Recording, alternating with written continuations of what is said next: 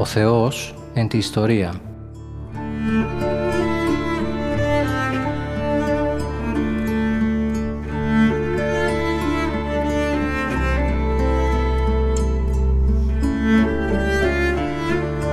Περιδιαβαίνοντας την Παλαιά Διαθήκη με το Μητροπολίτη Γόρτινος και Μεγαλοπόλεως, Κύριο Ιερεμία.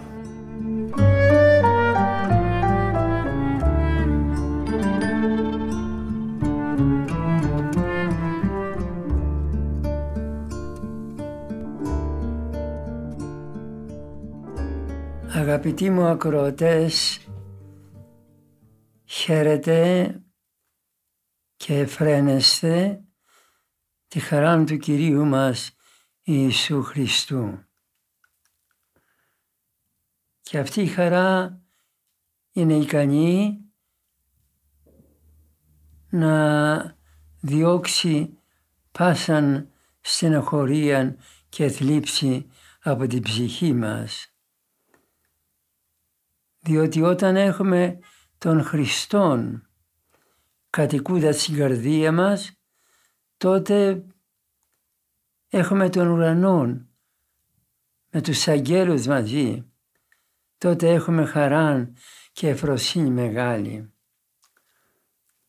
Για αυτή τη χαρά ομιλούν τα Ιερά Κείμενα και, και όχι τη χαρά βέβαια την κοσμική του κόσμου με χορούς, με πηδήματα, με τραγούδια κλπ. Χωρίς και αυτά να τα κατηγορούμε έτοιμη μέτρο όπου υπάρχει το καθαρό και το αγνό.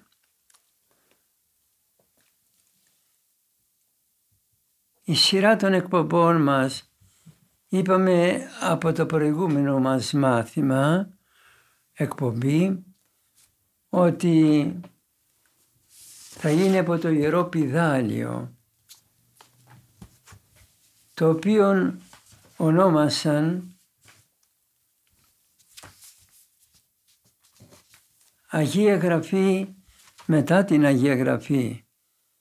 Το ονόμασαν Ευαγγέλιο μετά το Ευαγγέλιο. Αυτό σημαίνει ότι οι, συγγραφείς του Ιερού Πιδαλίου, οι οποίοι είναι οι Άγιοι Πατέρες μας, αλλά και ο Άγιος Νικόδημος που ερμηνεύει τους κανόνας παραθέτει παραδόσεις, αυτά όλα είναι, βασίζονται στην Αγία Γραφή Παλαιάν και Καινή Διαθήκη, γι' αυτό και την είπαν Αγία Γραφή, είπαν το πιδάλιο, Αγία Γραφή μετά την Αγία Γραφή, το είπαν Ευαγγέλιο μετά το Ευαγγέλιο. Ερμηνεύσαμε, δεν ερμηνεύσαμε, απλώς είπαμε την έννοιά του. Το πρώτο κανόνα, ο οποίος λέγει επίσκοπος, χειροτονίστο υποεπισκόπων δύο ή τριών. Ότι δηλαδή ο επίσκοπος πρέπει να χειροτονείται από δύο ή από τρεις επισκόπους.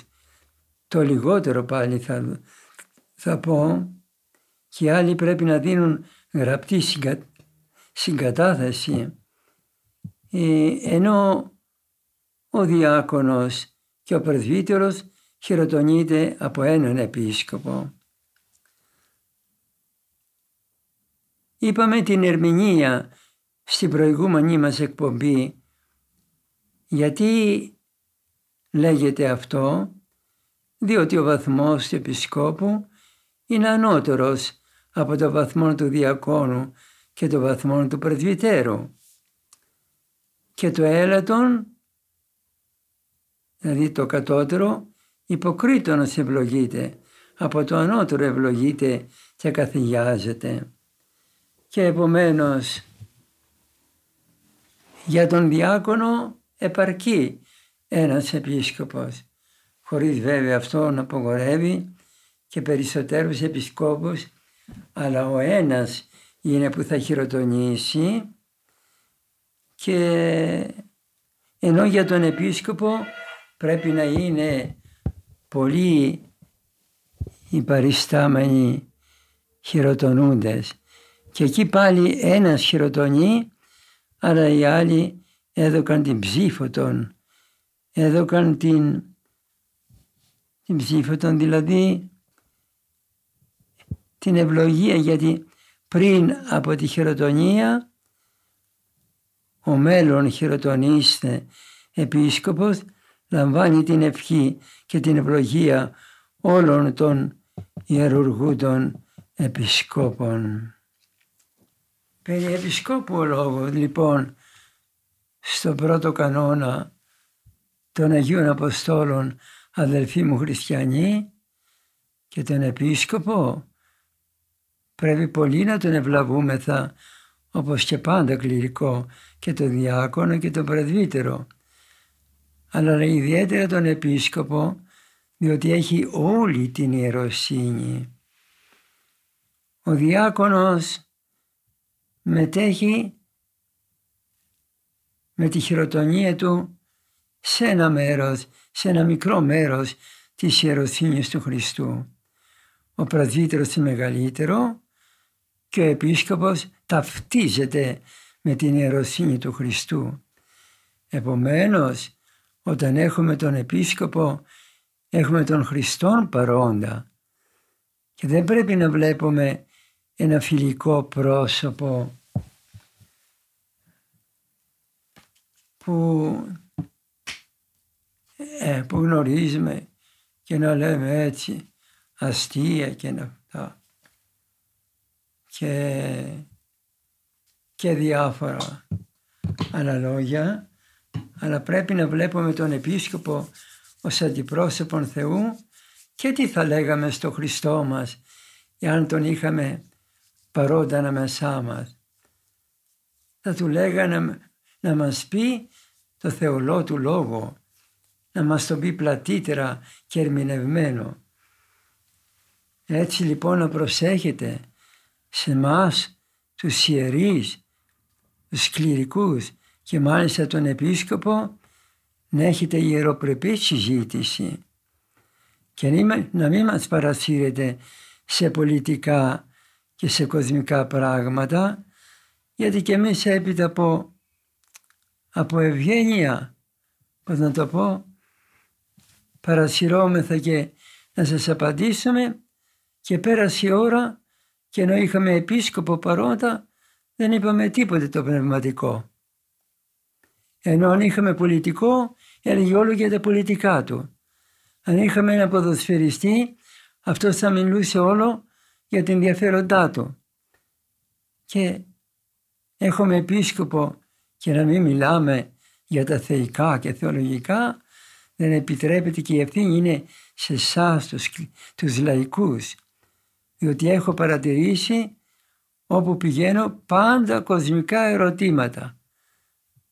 Δεν μου λέγουν τίποτε το πνευματικό να μου πούν «Αχ δέσποτα, πώς θα σωθεί η ψυχή μας». Διαβάζω ένα βιβλίο που έχει η γιαγιά μου, το λένε Ιερό Συναξάριο και βλέπω τι έκαναν οι Άγιοι και εμείς δεν κάνουμε τίποτε. Πώς θα σωθεί αυτή η ψυχή μας. Τέτοια λόγια και αυτό δίνει κέντρισμα, δίνει αφορμή πρόκλησης στον Επίσκοπο για να πει σε όλη τη συνοδεία και να ακούσουν όλοι και να ωφεληθούν λόγων θεϊκών. Ξέρετε, ο Επίσκοπος πρώτα, νομίζω σας το είπα την προηγούμενη φορά, ήταν αυτός που ετέλει τη Θεία Λειτουργία. Και από όλα τα χωριά της Μητροπόλεως και όλα τα μέρη επήγαιναν στη μία μόνο αυτή λειτουργία του Επισκόπου.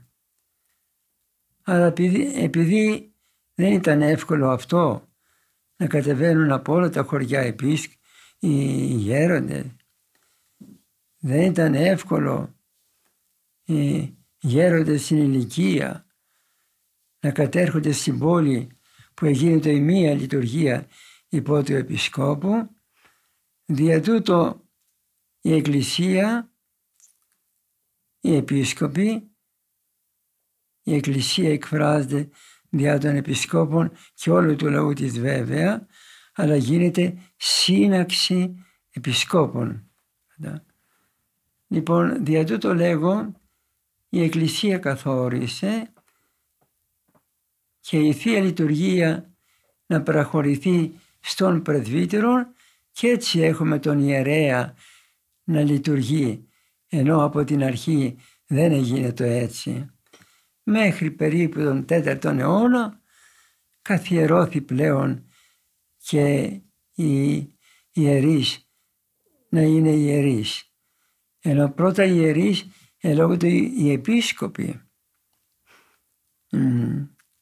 Μετά την ονομασία έχουμε κείμενα για αυτό που λέγω και μάλιστα κείμενο του μεγαλύτερου εκκλησιολόγου του Αγίου Κυπριανού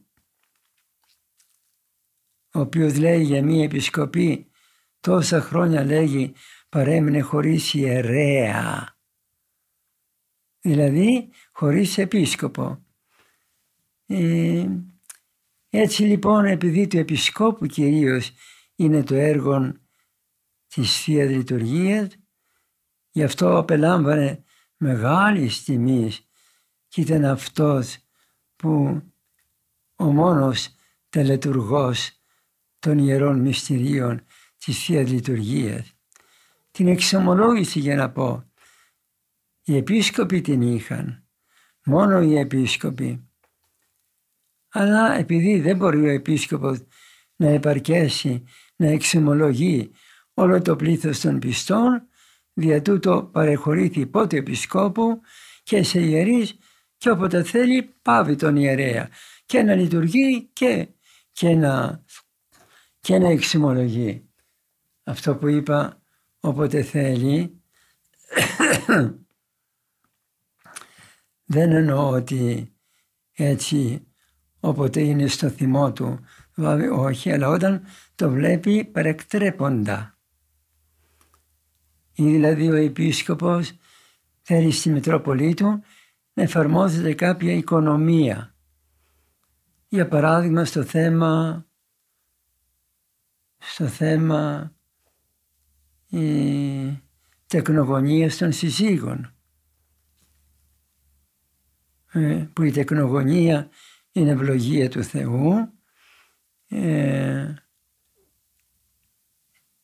έγινε το μυστήριο του γάμου ο ένας να κρατάει το χέρι του άλλου και να πορεύονται αυτή τη ζωή την ανηφορική προς τη Βασίλεια του Θεού αλλά σκοπός, ε, όχι σκοπός, αλλά του γάμου ευλογημένος καρπός είναι η τεκνογωνία.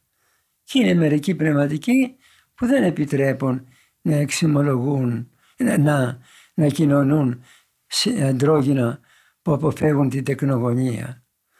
Όταν όμως ο επίσκοπος έχει άλλη γραμμή, δεν επιτρέπεται ο πνευματικός να έχει τη δική του γραμμή. Θα πείτε την έχει τόσα χρόνια τώρα και θα πει αυτή είναι η γραμμή μου.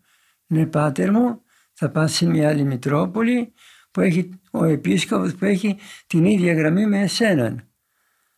Αλλά το να είσαι σε αυτή τη Μητρόπολη που ο επίσκοπος έχει άλλη γραμμή και εσύ τη δική σου, όχι. Δύο επίσκοποι δεν χωρούν στην ίδια Μητρόπολη. Ή θα πεις καταθέτω το πετραχύλι και δεν εξομολογώ. Ωραία. Και αν δεν το πεις εσύ θα το πει ο επίσκοπος. Στο απογορεύω να εξομολογείς διότι εγώ στο πίμιό μου μέχρι να γνωρίσει καλύτερα την, την αλήθεια και να αγαπήσει το Χριστό και διότι βλέπω ψυχές που έχουν 18 χρόνια να κοινωνήσουν. Εγώ παρακαλώ στην γυναίκα ευσεβεστάτη ε, η οποία δεν μπορούσε να τεκνογονήσει παραπάνω από τα τρία-τέσσερα παιδιά που είχε, είναι και θέμα του συζύγου, ο πνευματικός της την, την κρατούσε ακοινώνητη. Για 18 χρόνια παρακαλώ. Νομίζω 18 ή 12 χρόνια μου είπε. Εγώ μη θέλοντας βέβαια να προ, προσβάλλω το πνευματικό, είπα κυρία πήγαινε στον επίσκοπο, αλλά αν πήγαινε στον επίσκοπο θα τιμωρούσε το πνευματικό. Καλά λέω κυρία να κοινωνήσει, να κοινωνήσει. Αφού πρώτα βεβαιώθηκα ότι αγαπάτε Θεία Κοινωνία. Θέλετε να κοινωνήσετε. Ω, μου λέει, βλέπω τον ιερέα κρατώντας το Άγιο Ποτήριο και μου έρχεται να λιώσω, να πέσω κατά γης, που δεν κοινωνώ εγώ. Να κοινωνήσεις κυρία, να κοινωνήσεις και να κοινωνάς. Η τιμωρία όμως που πρέπει να, να τεκνογονούν τα ντρόγια, τιμωρία υπάρχει. Γιατί πρέπει κάθε χριστιανός να κοινωνήσει σε κάθε λειτουργία. Αυτή τη χριστιανή, εγώ δεν τη επέτρεψα να κοινωνεί κάθε Κυριακή και σε κάθε λειτουργία.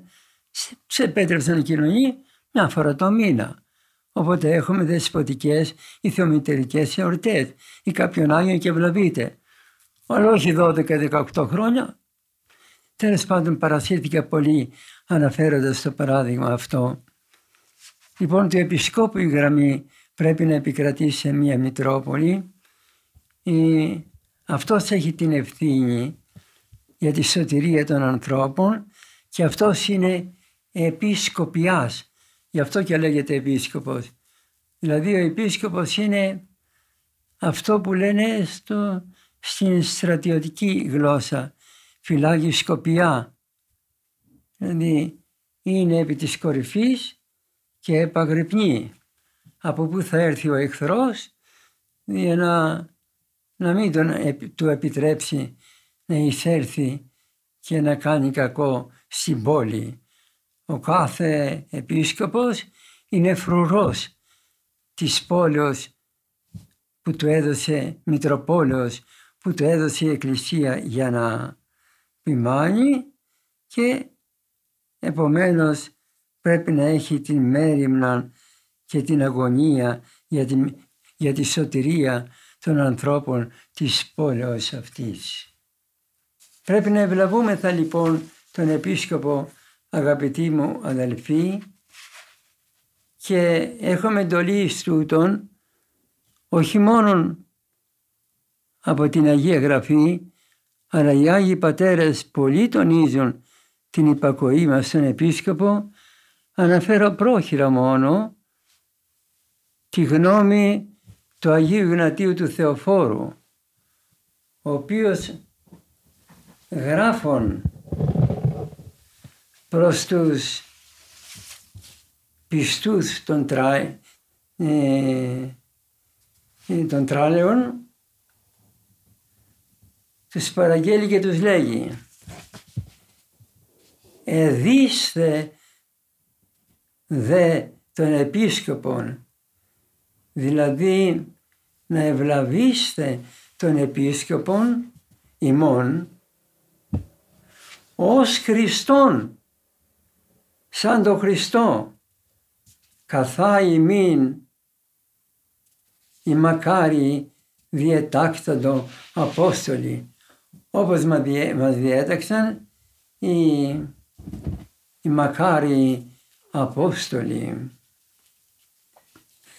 Τα λέγω αυτά και τα τονίζω αγαπητοί μου χριστιανοί διότι και παλαιότερα βέβαια αλλά σήμερα πια το κακό παράγεινε. Υπάρχουν μερικοί, δεν ομιλώ περί κακών, περί έτσι ασεβών ανθρώπων που δεν σέβονται τα ιερά και τα όσια. Ομιλώ παρακαλώ περί θρησκευτικών ανθρώπων περί ζηλωτών λεγόμενων ανθρώπων που θέλουν την κάθαρση της Εκκλησίας. Η καθαρή αυτή. Ε, λοιπόν, και τα έχουν βάλει με τους επισκόπους. Λαϊκοί αυτοί, ούτε διάκοι ακόμη δεν είναι. Και να δείτε τι, λέτε, τι λένε εναντίον των επισκόπων. Πώς τους λένε, τους γράφουν και καλλιεργούν στο λαό ένα αντικληρικό πνεύμα. Απόδειξη το ότι και αυτοί δεν έγιναν κληρικοί. Αν δεν έγιναν από ευλάβεια, διότι λένε πω πω πω πω η ιεροσύνη είναι μεγάλο πράγμα, εγώ είμαι ανάξιος, ναι, αλλά αφού έχεις ευλάβεια στον κλήρο, γιατί κατηγορείς τον κλήρο; Γίνε και εσύ, φόρα και εσύ τα μαύρα και μετά τα λέμε. Και όχι μόνο αυτό, αλλά εκφράζονται και λένε και πολλοί θα τα έχετε ακούσει αυτά και εκφράζονται με ηρωνία να ηρωνεύονται τώρα επίσκοπο. Ανεπίτρεπτα αυτά αγαπητοί μου χριστιανοί. Ναι, δηλαδή ποια κόλαση θα τα, θα τα σηκώσει. Έπειτα είναι και η οργή του επισκόπου. Διότι αν βλέπει διαβάζει και ο επίσκοπος ακούει έτσι λένε λόγια εναντίον του, μέσα του πονάει, ματώνει η καρδιά του, βγάνει ένα αχ. Αυτό το αχ του επισκόπου είναι, είναι κοτρόνο, είναι εναντίον σου. Όχι μόνο εναντίον σου, εναντίον της οικογένειας σου.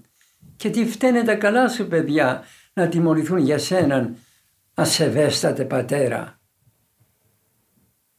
Είναι και περιοδικά και εφημερίδες που γράφουν τι αυτά λόγια. Θρησκευτικά παρακαλώ περιοδικά. Σας παρακαλώ αυτά να τα πετάτε. Ή καλύτερα να πω να τα σχίζετε και να διαβάζετε το Άγιον Ευαγγέλιο και βίους των Αγίων. Και θα δείτε εκεί για τον Άγιο Νεκτάριο, θα δείτε για τον Άγιο Κοσμάτων Ετωλό που έλεγε, που λέει, δεν έχω πρόχειρο το βιβλίο του, που λέει να αγαπάτε και να ευλαβείστε τους ιερείς σας. Διότι οι ιερείς καταλύουν το Άγιο Ποτήριο κάθε μέρα. Και αν τα γράφει αυτά περί ιερέων, τι θα πούμε περί επισκόπων; Για να δείτε χριστιανοί μου, να σας πω ένα παράδειγμα που, ε, που μου ήρθε τώρα κατά νου, αν και το έχω γράψει παλαιότερα το παράδειγμα αυτό, φανταστείτε ότι πουν η Εκκλησία πει για 80 χρόνια δεν θα χειροτονούμε επισκόπους. Εάν για 80 χρόνια δεν χειροτονούν επισκόπους, όλοι οι επίσκοποι υπάρχοντες θα έχουν πεθάνει. Και δεν θα υπάρχει κανείς επίσκοπος. Σε 80 χρόνια οι υπάρχοντες επίσκοπος, επίσκοποι θα έχουν πεθάνει. Άλλος επίσκοπος δεν έχει χειροτονηθεί για τα 80 χρόνια, δεν θα υπάρχει επίσκοπος. Πάει η εκκλησία. Πάει η εκκλησία, ναι πάει η εκκλησία. Γιατί λέει ο Άγιος Ιγνάτιος πάλι άνευ τούτων, δηλαδή των επισκόπων, εκκλησία ου καλείται.